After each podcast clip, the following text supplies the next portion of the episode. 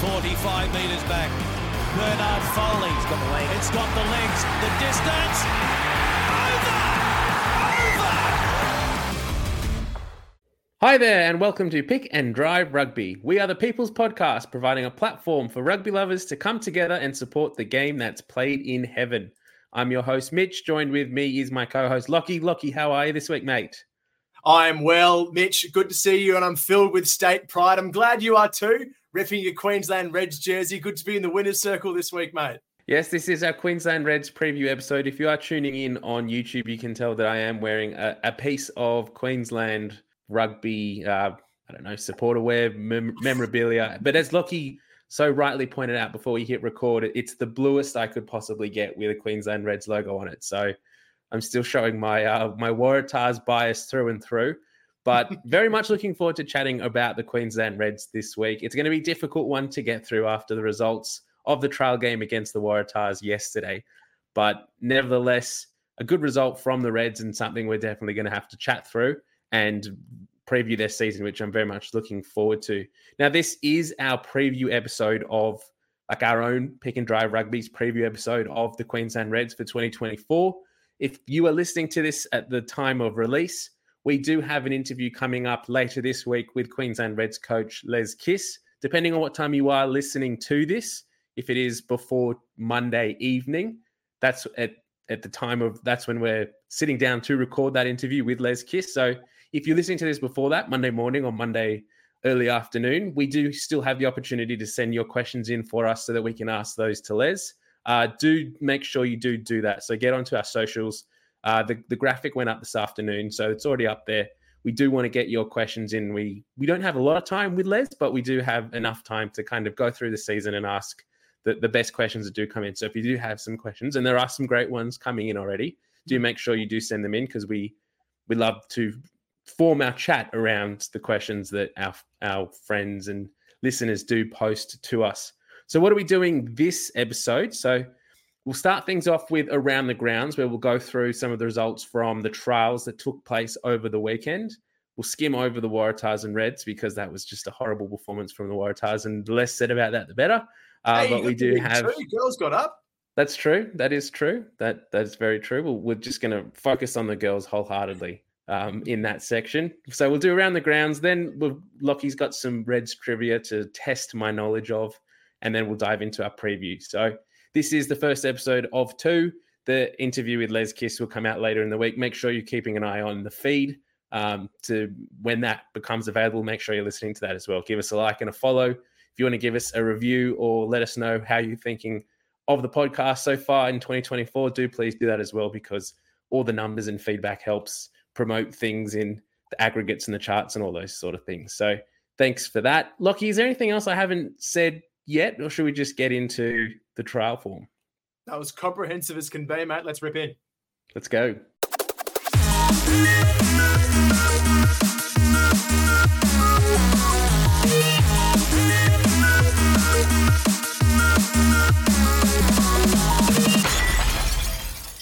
It's time to get into Around the Grounds, where we go through the trial games played for Super Rugby Pacific and some other games uh, in 2024. So, this is the second weekend of trials for both the New Zealand and the Australian teams. Uh, we will focus first on the New Zealand games that took place over the weekend. And if you missed our podcast last week, uh, you might not be aware, but some of the Kiwi teams are actually overseas. And so they've taken, uh, two of the teams have taken, uh, well, one of them actually, the Crusaders are the only ones in Europe. Uh, so they're up in the Northern Hemisphere playing some teams up there, which is awesome to see. And then some of the other Kiwi sides are in Japan playing some of the Japanese teams over there. So running through the results, we had the Crusaders getting their first win in 2024 under their new coach, Rob Penney, 31 14 against the Bristol Bears. That's a good result for them. Um, we had in Japan, we had the Chiefs playing the Kubota Spears. They got the win there 35 to 30. Uh, also in Japan, we had the Blues playing the Canon Eagles. 57 22 was the result in that game. And from all reports on social media, Caleb Clarke just absolutely Ooh. churned it up and turned it on in that game, man of the match performance. And probably the biggest result from the weekend and the biggest shock to us Australian fans was the all Kiwi uh, trial that was played in Invercargill. Oh, no, Dunedin, sorry. Uh, the Highlanders hosting the Hurricanes 52 19 in that game to the Highlanders. Now, that's that's a cracking result. Uh, say what you want about what the teams were put up and whether it was like an A team for the Hurricanes and the full strength team for the Highlanders. 52 19 is a massive result and something that I'm thinking Highlanders fans are going to be very excited about. Oh, absolutely. Everyone loves a preseason win. I know I do. I'm up and about, and Highlanders fans should be as well. A couple of standouts from these games, Mitch. Levi Aumua, uh, scary stuff seeing the big fella from Moana come across to Crusaders and he brained it against Bristol, scored two tries in the second half.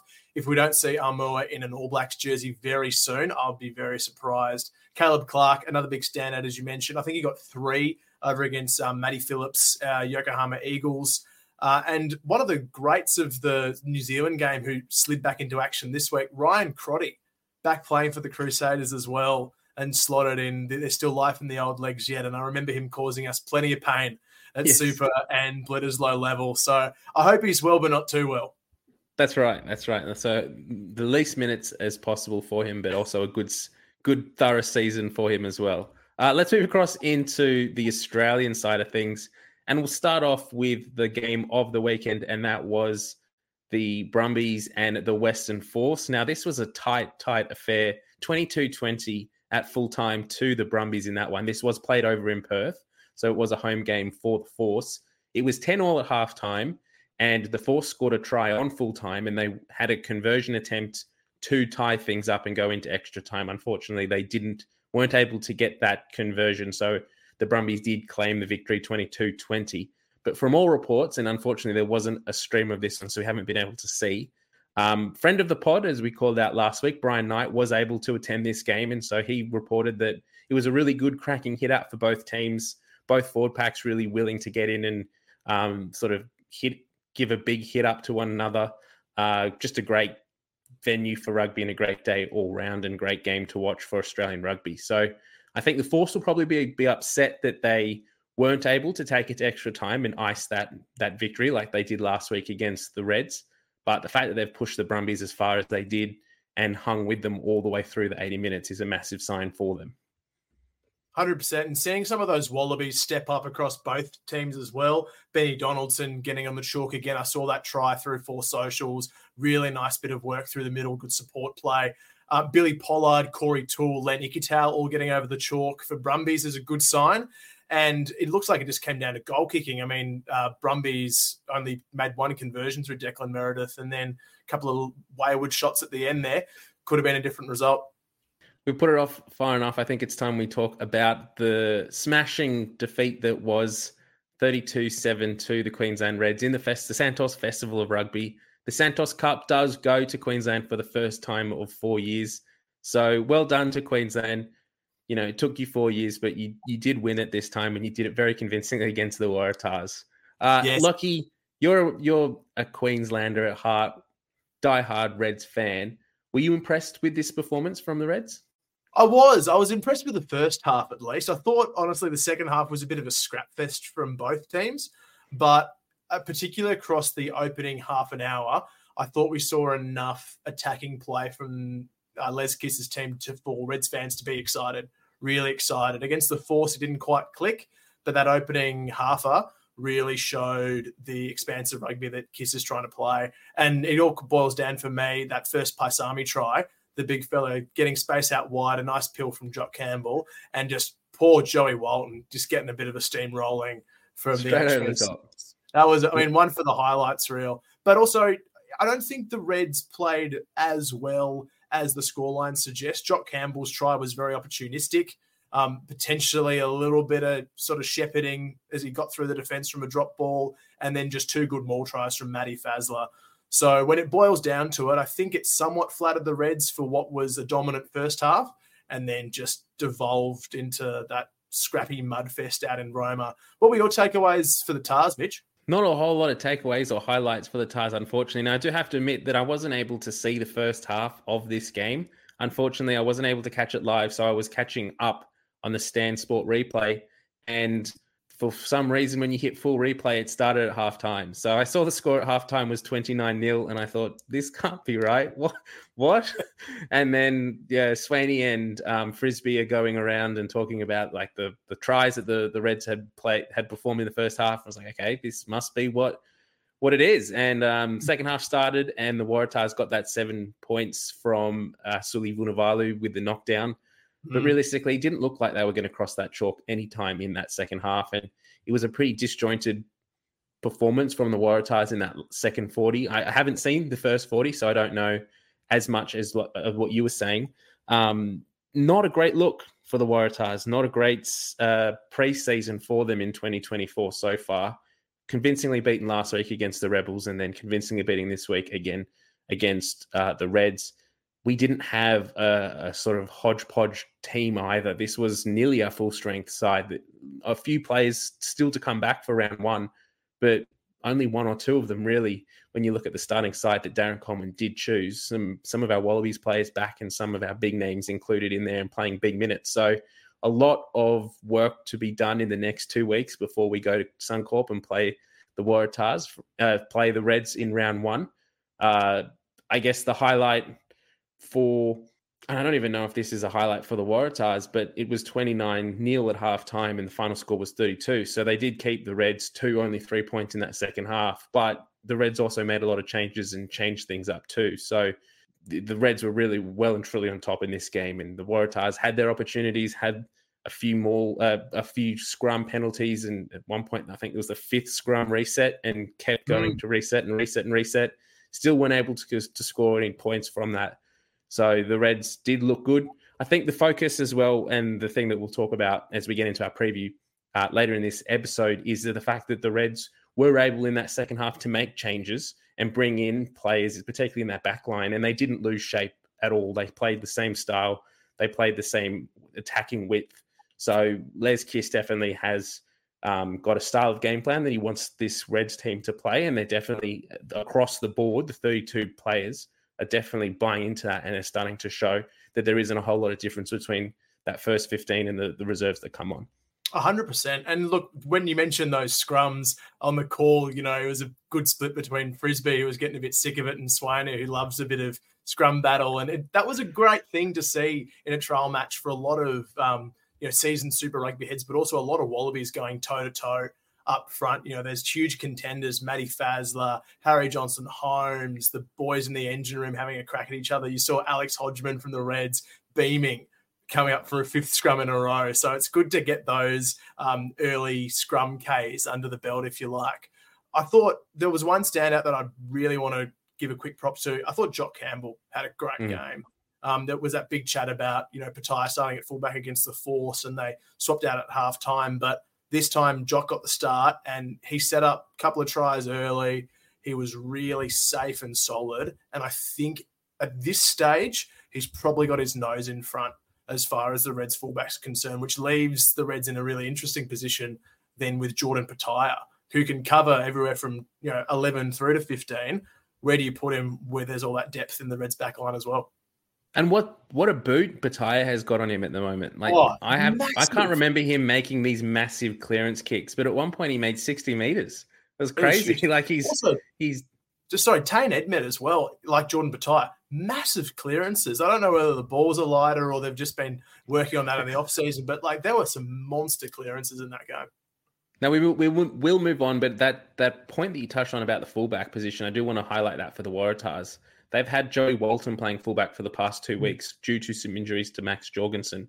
Uh, it's worrying that they've got Joey Walton as their fullback, who has little to no experience in that position, and it has been shown so far in the trials this week. He does not look comfortable there at fullback, defensively out of position a number of times, and just does not look settled with the back three around him. He looks much more settled when he's playing in the centres. So there will be changes come round one, I hope, because at the moment they are not looking like a defensive cohesive unit when uh, Walton's back at fullback, and but we don't have an alternative, unfortunately.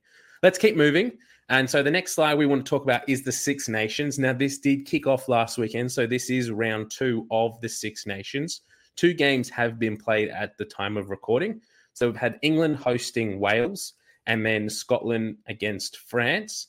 Uh, the uh, so in the first game we had England beating Wales 16 to 14, and controversially in the second game, although I think actually I think this game t- happened before the England game, but anyway, um, France beat Scotland 20 to 16 in very controversial circumstances. We'll focus on the England game first before we get into the controversy of the Scotland game.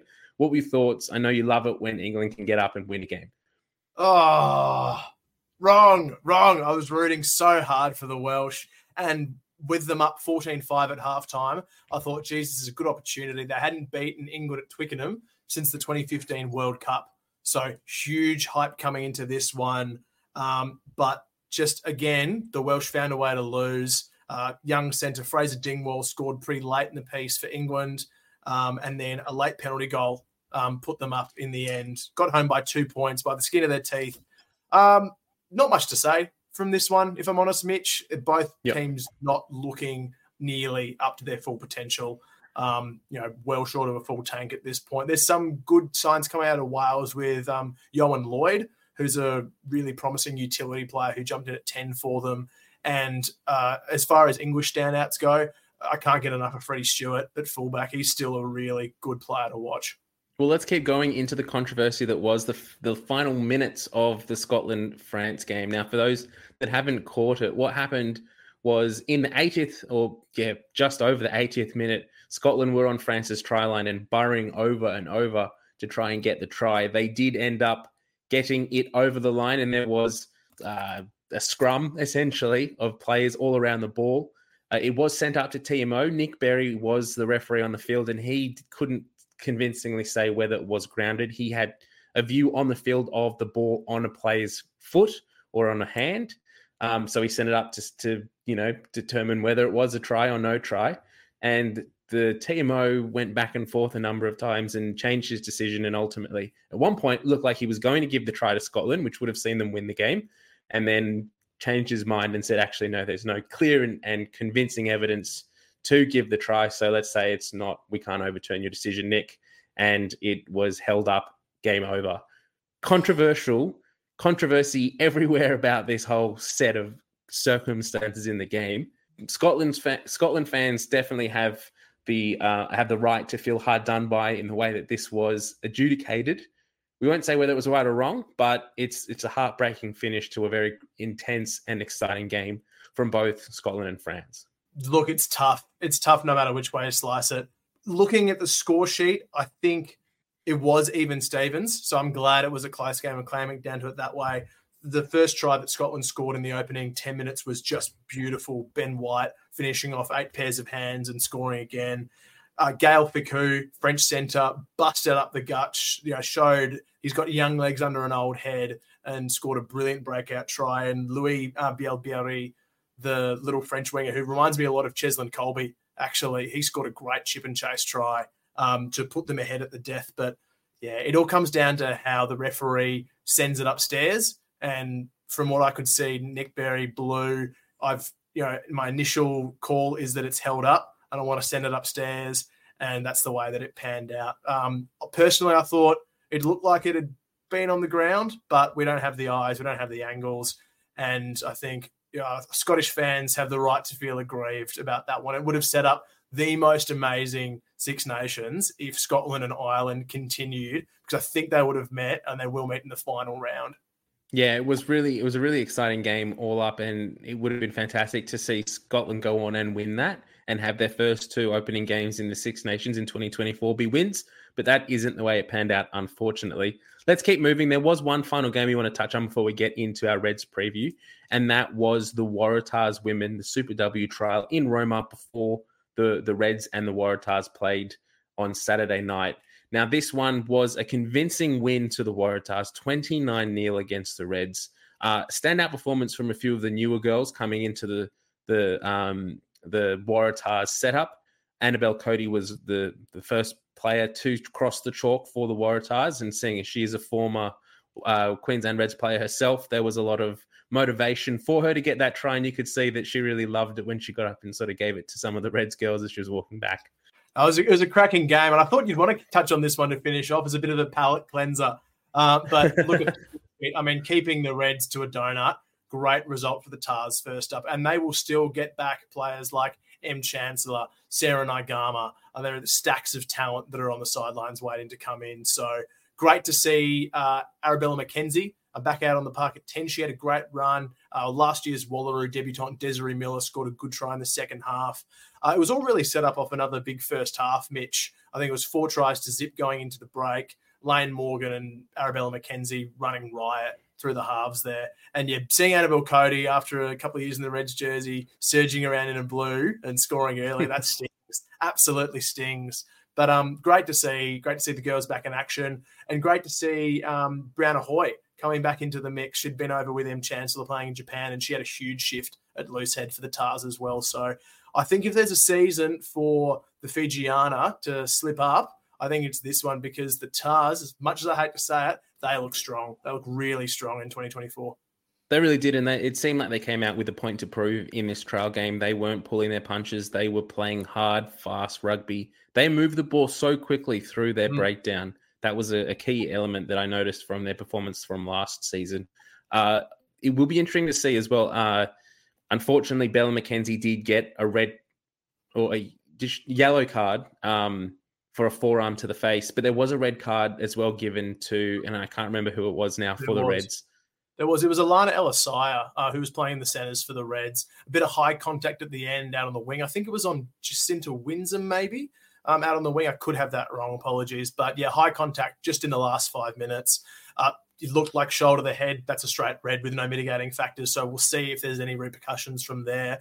Um, but a shame because I thought LSI had defended really well up until that point, but can't take off people's heads. That's right, and that's something that we know that Rugby Australia and World Rugby even is is focusing intently on in this next few years. Hopefully, that doesn't inf- affect her game time in this season, and it doesn't flow through because it while it was head contact and there was force there, it wasn't intentional and it wasn't. It didn't have much effect on, unfortunately, but it was a red card. And well done to the refereeing team on the day who handled that superbly with little yep. backup from informs of TMO and, and replays and that type of thing. So well done to everyone involved there. I think we've gone through our uh, our around the ground section pretty pretty well. So let's move into our Queensland Reds preview for 2024. Let's go.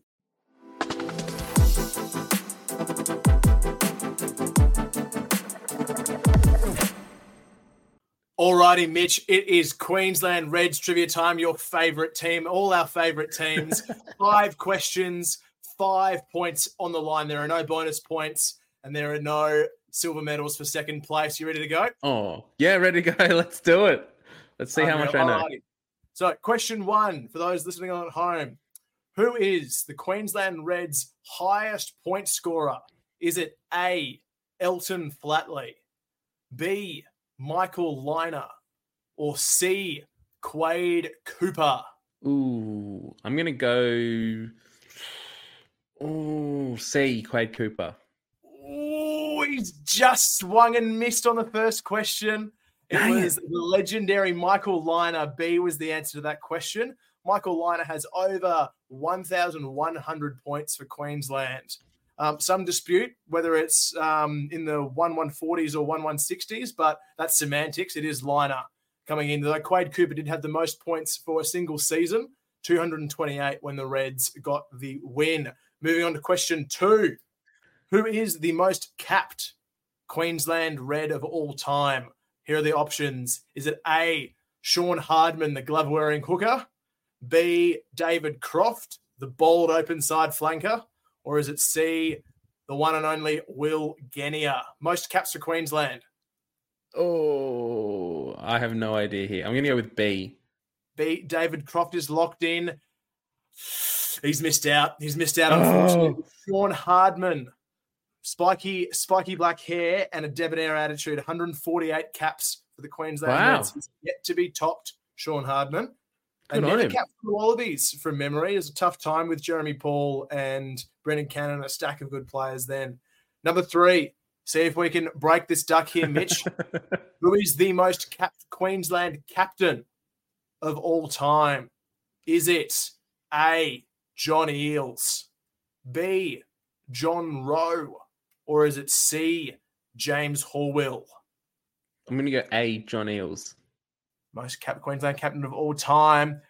That is three swings and misses, unfortunately. It. it is James Horwill, the one and it? only. He has 69, 69 caps as Queensland skipper. Um, John Roe was next after him from memory. Yeah, there he was. Next up, John Eales a bit further down the track. Played under a lot Dang of different Queensland skippers and didn't always hold dual roles. Oh, tough start. Tough start here. Not doing that jersey any favors here, mate. Question Not four. Can he redeem himself? Question four on the back straight. Who has the record for most tries for the Queensland Reds? Is it A, Ben Tune? Is it B, Brendan Moon? Or is it C, the one and only Tim Horan? Jeez, again, no idea. But I'm going to go with Tim Horan. Oh, No, not again. Oh, no, it's Brendan Moon. Brendan Moon had 69, flying winger in the 80s and 90s. Ben Tune and Tim Horan, also legends of the game, but Brendan Moon's record still stands. Mitch, we are looking at 0 and 4. We cannot, cannot tolerate a clean sweep in here. So, a chance to redeem yourself. Question five. This is the big one. Which of these Wallabies has not been head coach of the Queensland Reds? So, which has not been head coach? Is it A, Okay. Toutai Kefu, B, Andrew Slack, or C, Nick Stiles, which has not been a head coach of the Reds? B. Andrew Slack. Ladies and gentlemen, it's happened. We have a zero and five. Oh. For Oh, the first time in the season.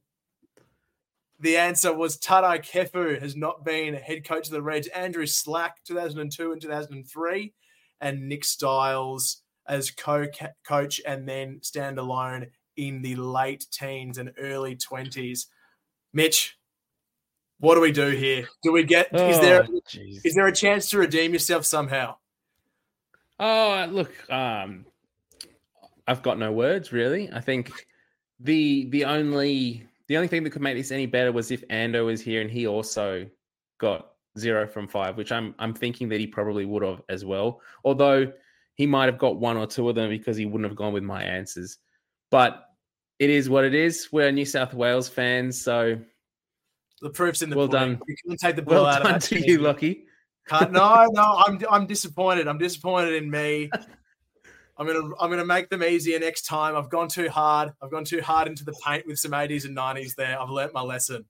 It's good. It was That's- good. It was good trivia. Let us know at home, those playing along at home, how many you got. If I'm the only one that's um that that didn't get a point in the trivia section, at least I guess the only consolation is that you know, as I've said a hundred times, I'm a Waratahs fan. If I was, if this was the Waratahs trivia and I got zero from five, then we'd have lots of more things to talk about, and um, that's not the case. But let's move on now into our Reds preview for 2024. Now, to start, like we do every week in these previews, we're going to start by looking at their 2023 season.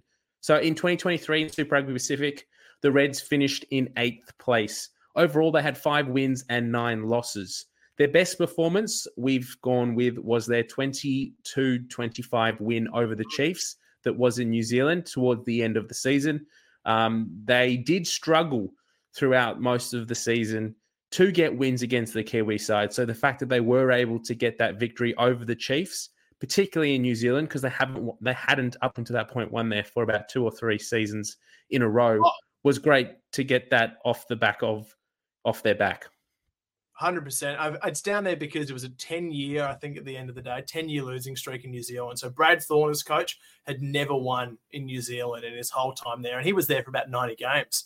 So massive to get that monkey off his back. Um, I think Reds fans definitely will remember uh, that extra time. It went into about almost four or five minutes of extra time, twenty-seven phases they held out, and eventually holding up the Chiefs over the line. So a massive deal for them. But I've got to be honest, Mitch that performance couldn't paper over what was a huge mid-season slump. Do you want to take us through some of those results? Yeah, so we've we've put it down there as their key games. There was three games, particularly in the middle of the season last year, that were both played at home and away that the Reds just didn't perform well. So there, that was. Uh, it started off in round. Actually, I don't even know what round that was, but um, against the Melbourne Rebels, they got done at AAMI Park 40 34. Um, the following week, they went back home to Suncorp Stadium and got smashed by the Crusaders 25 12. Uh, back to back at home, they then, after that loss, they played the Brumbies and got beaten 52 24, which was not a great uh, look for the Reds. And there was some big questions being asked at that point around the fact that they weren't putting in good performances at home. They did then um, put in a, pretty decent performance when they went to Samoa and played Moana Pacifica in Apia. Uh, and they won their 40 28. So, three games in a row, and two of them being at home, where they got pretty outrightly smashed by their opposition. Yeah, I think it comes down to those takeaways in the bottom right for those watching on YouTube. Heavy losses at home, but just the home record overall for the Reds last year, two from seven, is not a great look, especially when you've got the upper hand there with the seven home games. And, you know, 50 leaking 50 to the Brumbies at home, no good. And then you look at what they did when the Blues came to town, 45 to 26, a bit later on the year. It really sucked a lot of momentum out of the Red season. And if there's anything that the Reds need to look at, it's doubling down those home games because they are so valuable. We know how short the season is, and we talked about it for the Tahs and um, the Force as well. You've got to win your home games. It's just critical. Yeah, definitely. And it's something that Les Kiss is hopefully moving in the right direction of. And he's already spoken about in some of his interviews already this season about, you know, playing for Queensland again and playing for the people and making them proud. So he definitely understands how important it is to win at home and to get those victories for the, the Queensland faithful. So let's move across into the squad for 2024. I'll run through the forwards um, and Lachie, you do the backs. So we'll start off with the props. So we've got George Blake, uh, Massimo De Lutiis, Sef Fa'agase, Alex Hodgman, Zane Nongor, Peni Ravai, Jeffery Toomaga-Allen. In the hooking stocks, we've got Richie Asiata, Max Craig, Matt Faessler, and Josh Nasser. In the locks, Angus Blyth, Cormac Daly, Tian Rory, Ryan Smith, and Connor Vest. And in the back row, Connor Anderson, Joe Brial, uh, Joe Bryant, Fraser McReight, Seru Uru, Harry Wilson, and Liam Wright. Now, there are some big names missing from the Reds lineup in 2023, particularly in the propping department. Taniela Tupou is a player that we highlighted in our uh, Melbourne Rebels preview. But there are some other big names coming in and big names going out for the Reds in 2020 for for the the front row or the forward pack. What which name here are you most excited about um, in seeing sign for the Reds this season? Oh, short term, it's Alex Hodgman. Um, he's had a huge impact already from what I saw in that game against the Tahs. Massive shift in the second half with all those big scrums coming in. Having an All Black never hurts, never hurts your chances. Long term, Massimo De having a 120 keg tight head who's you know barely out of school and into his 20s is a huge huge thing for the reds to have as an asset up their sleeve. Obviously behind the pecking order people like zane nonggorr Toomaga-Allen um, george blake some of those bigger props as well but Delutis has huge raps to the future. We'll get into it a bit more in the departures and arrivals mitch but let's have a look at the backs now. And starting off with our scrum halves tate mcdermott Kalani Thomas, Louis Werchon coming into the full time squad mix this year uh, in favour of Spencer Jeans. Uh, fly halves, Lawson Creighton, Tom Lynagh, and the young gun Harry McLaughlin Phillips filling out those positions. In the centres, Taj Annan, Josh Flook, Frankie Goldsbrough, Isaac Henry, James O'Connor, and Hunter Paisami listed. And in the outside backs, Floyd Aubrey, Jock Campbell, Mac Grealy, Jordan Petaia, Tim Ryan, and Suliasi Vunivalu we're just jumping back into those departures and arrivals now. And you've got to say, the biggest, it's quite frankly, the biggest person, Taniela Tupou leaving the Reds, pitch. Uh, I know I'm going to try and paper over it and have a good time with it, but he is a massive loss. He is, but I think the Reds, and we saw last season for them that Taniela Tupou did play any minutes for them uh, in 2023. And he he's become a player that they relied on so heavily in this in 2021 to 2022 in their seasons that he played big minutes and and most weeks was playing 80 minutes for for them. Um, it's not something he particularly wanted to do, and it's it. We have since seen that the effect that that has had on his body. It broke down. He wasn't able to have as much impact at the World Cup or for the Wallabies in that season as he would have liked. Um, he's just getting injury after injury, ankles and Achilles, and all types of different sort of lower um, body injuries for him there. So I think in some ways it's it is losing a player of Taniela Tupou's um, talent and ability is always going to hurt. But the fact that the Reds didn't have him last year and that they have had they do have players who can slot in and do a job when he wasn't there um, is probably a good thing for them. And it, it's in some ways I think it might even be uh, a blessing in disguise to Les Kiss to not have a player of Taniela Tupou's um, stature and sort of international renowned playing for a team like the Reds because overall they're still a fairly young and inexperienced squad. They don't have a whole lot of Wallabies representation if you look at the squad that Eddie Jones picked last season. Um, so to not have a player like Taniela Tupou, who everyone's watching and expecting big things from, means that he can do things with other players and give them game time and um, just share that workload around when he doesn't have sort of RA breathing down his neck saying, you know, is Tupou going to play this week? You know, can he play big minutes? Can can you rest him this week? Those types of things. Yeah, and look, it's certainly fast tracked the development of players like Zane Nonggorr, who have gone from you know young bench Super Rugby players learning their craft to all of a sudden you know being out there at a World Cup for the Wallabies, regardless of how it panned out on the field. That's probably fast tracked to tight head youngsters' development like his three, four, five years in just one season. So there's always a silver lining to that kind of stuff. And it probably leads us nicely into our most valued players of the year, Mitch. And we'll get started with the man that I just mentioned, Zane Nonggorr, stepping into the tight head shoes. He's now the big guy there. Taniela Tupou injured all last season, though he stepped up, and I think he had 11 from 13 he started in the three jersey. Without a tight head, we all know you don't have a scrum. So heaps riding on Zane Nonggorr's shoulders this season. What about some of the others, Mitch, that we've got up on the screen?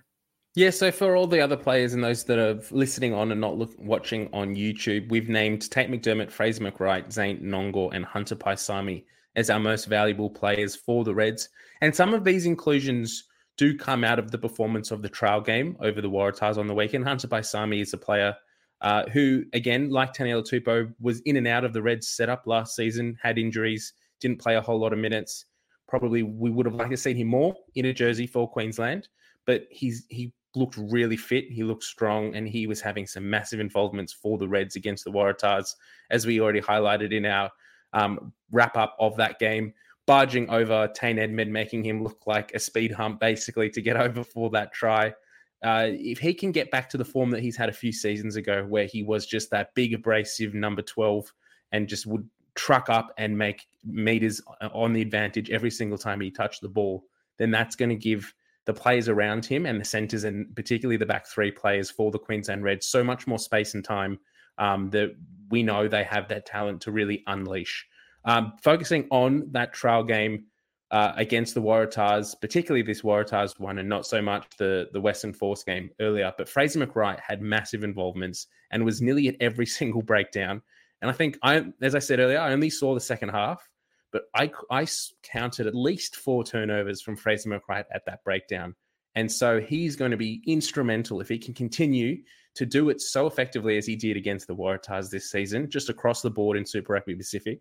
Hit every single breakdown and get those clean balls for the, the Queensland Reds. It's going to be massive for them. Huge, especially that combination now at six, seven, eight is really established for the Reds. Have been there, you know, since Brad Thorn came into play. That sort of Liam Wright, Fraser McReight, Harry Wilson. That's a consistent axis, and they're starting to play like it. Fraser's so important in that link play as well. So he's in the incumbent Wallaby seven as well, given Michael Hooper's in sevens now. So huge, yep. huge season ahead for him, and a lot to play up to as well. It's not just you know what he's capable of; it's can he stay ahead of the likes of the other seven snapping at his heels another player with to prove and incumbency, Tate McDermott. Huge season ahead for him as well. Seems a bit obvious when you're talking about your co-captain and a Wallaby scrum half, but he adds so much to the Reds in attack. The speed of play, his eyes up footy around the quick tap, and what he delivers around the ruck. He's going to have a massive season, Mitch. Yeah, he really is. I'm looking forward to seeing how he develops in 2024. Um, just the leadership that he took over last season with uh, with Liam Wright together, those co-captains. Like he just grows as a player when he gets those types of responsibilities. And to see him lead the team around at Roma this weekend, the more he does that, you know, at the moment we don't have a Wallabies captain. We don't know what Joe Schmidt's going to do. Could Tate McDermott push for that starting nine jersey uh, Nick White, you know, he's he's aging. There are other options in Australian rugby, but Tate McDermott's definitely got his hand in the conversation. So um, I'm really expecting a big year from him. Let's keep looking. Let's keep going now and look at the season overall for the Queensland Reds. Now, if we had to um, highlight some of the strengths that we're expecting to see from the Reds this season, what what sort of jumps to mind, Lachie? Well, it's up there for our um, viewers on YouTube. But one thing we talked about off our line as well, Mitch, is the depth around the back line, particularly around the centres. I think they're spoilt for choice under Les Kiss at the moment. You look at you know the likes of Jordan Petaia, Hunter Paisami, Josh Flook, James O'Connor are all kinds of players that you can throw around in the 12, 13 area. Plenty of young playmakers, Tom Lynagh and Harry McLaughlin Phillips, among the best younger talent you'd have to say going around Australia at the moment. And then out the back, players like Vunivalu, uh, Jock Campbell, there's stacks um, up and coming as well. So I think that plays to their strength as well. And it certainly leans into that freewheeling style that Les Kiss is trying to implement. It's a lot of balls out the back. It's a lot of width and stretching teams from side to side. So the stronger your backs and with the depth that they have, I think they're in a pretty good position. On the flip side, you'd have to say that they're a little light on in the second row the addition of Cormac Daly has been a big deal for them off season, but still, it shoots your season doesn't make a Super Rugby player. Mitch, what do you reckon about their stocks there? Yeah, it's it's an area in Super Rugby for all the Australian sides that we don't have a whole lot of depth and and clear talent for. Um, and they the, the Reds are another team that have two good players that'll start for them in the locking position in four and five jersey. But then when you you go down that next list and you get an injury or two in that department, that you're then starting to really scrape the talent and scrape the experience, particularly. So um, the Reds are like all the other Aussie teams that when it gets to the second or third choice lock coming in there, you're starting to look at hybrid options. You're starting to, um, you know, play players out of position to sort of fill those numbers, and that's just not where you want to be at this level. 100%. And then we talked about it earlier, Mitch, but just making sure that they start winning those crucial games at home. We saw last year it was a killer, two from seven if they roll out that again this year, you can almost kiss finals goodbye with how competitive the Super Rugby competition is at the moment. Yeah, and we've we've highlighted them as banana skin games, in that not just the the home games that the the Red, Reds will have at Suncorp um, or Ballymore if they do play some of those games there. Not yet to be officially announced whether they play any more games other than trials at Ballymore this season, but. Um, going overseas and playing like the Drua in Fiji or playing Moana Pacifica in in New Zealand or in uh, in Samoa like they did last year, they should be winning those games. But the travel element comes in, and there are a younger, inexperienced side that the travel element and longer periods of travel like that often means that they lose those games and they don't play as effectively, and they make the wrong decisions on the field when under pressure that they wouldn't have done had they been at home. So if they lose two or three of those types of games throughout the season, um, that could potentially just derail everything for them. And then they're looking at you know that eighth spot uh, and really just look. Not the season's not in their hands anymore, and they're um, you know they're not determining where they finish in the top eight, and or whether if they are in that top eight at all. So where, so where do you, where do you, oh sorry no we I was going to say where do you see them finishing? Well, I think they're going to finish. I think they're going to play finals again. The challenge is to see whether they have the capacity to push for a home quarter final. I think a top four is probably overly optimistic for your average Queensland fan. I'm obviously putting my hand up and saying I'm biased and I want them to get there, but I think they'll play finals. I think they'll push up higher than eighth. Yeah, we've got them on our graphic there, finishing in seventh, where we said they'd finish last year. Last year they did finish in eighth. Uh, I leading into this weekend, I had the the Reds potentially missing out on finals footy. I wasn't sure how they were going to go under Les Kizin adapting to a new style of gameplay. But I've got to say, their performance against the Waratahs, like they looked slick, they looked fit, they moved the ball really well. And the and as we've highlighted earlier, the players that came on for replacements played the same style of gameplay, and it didn't look like there was a, much of a, a, change in um, skill level for those players coming in. So if they can find a style of play that they want to play through Super Rugby this season and stick to it, and no matter who comes in and wears the number on the back of the jersey, they all play consistently. Then there's no reason they can't finish higher than than sixth, seventh, you know, fifth, maybe. First, second, you know, we'll just toss it up in the air. We'll see what happens. But I think win the season. You heard it here first. They win the preseason, they win the season. But let's have a look at those jerseys because I was keen to quickly chat this through before yeah. my battery, which is rapidly dwindling, Mitch. We'll get through this in just a tick. I got 4%, so apologies if I'm speaking quickly. Uh, they haven't released their away kit yet. Last year's was the white Indigenous design, um, a lot of pink and purple through it. I thought it was really cool, but nothing yet on the away kit. Home is a good, strong, standard maroon. I know it's not your color, Mitch, but what do you think of the Queensland home jersey?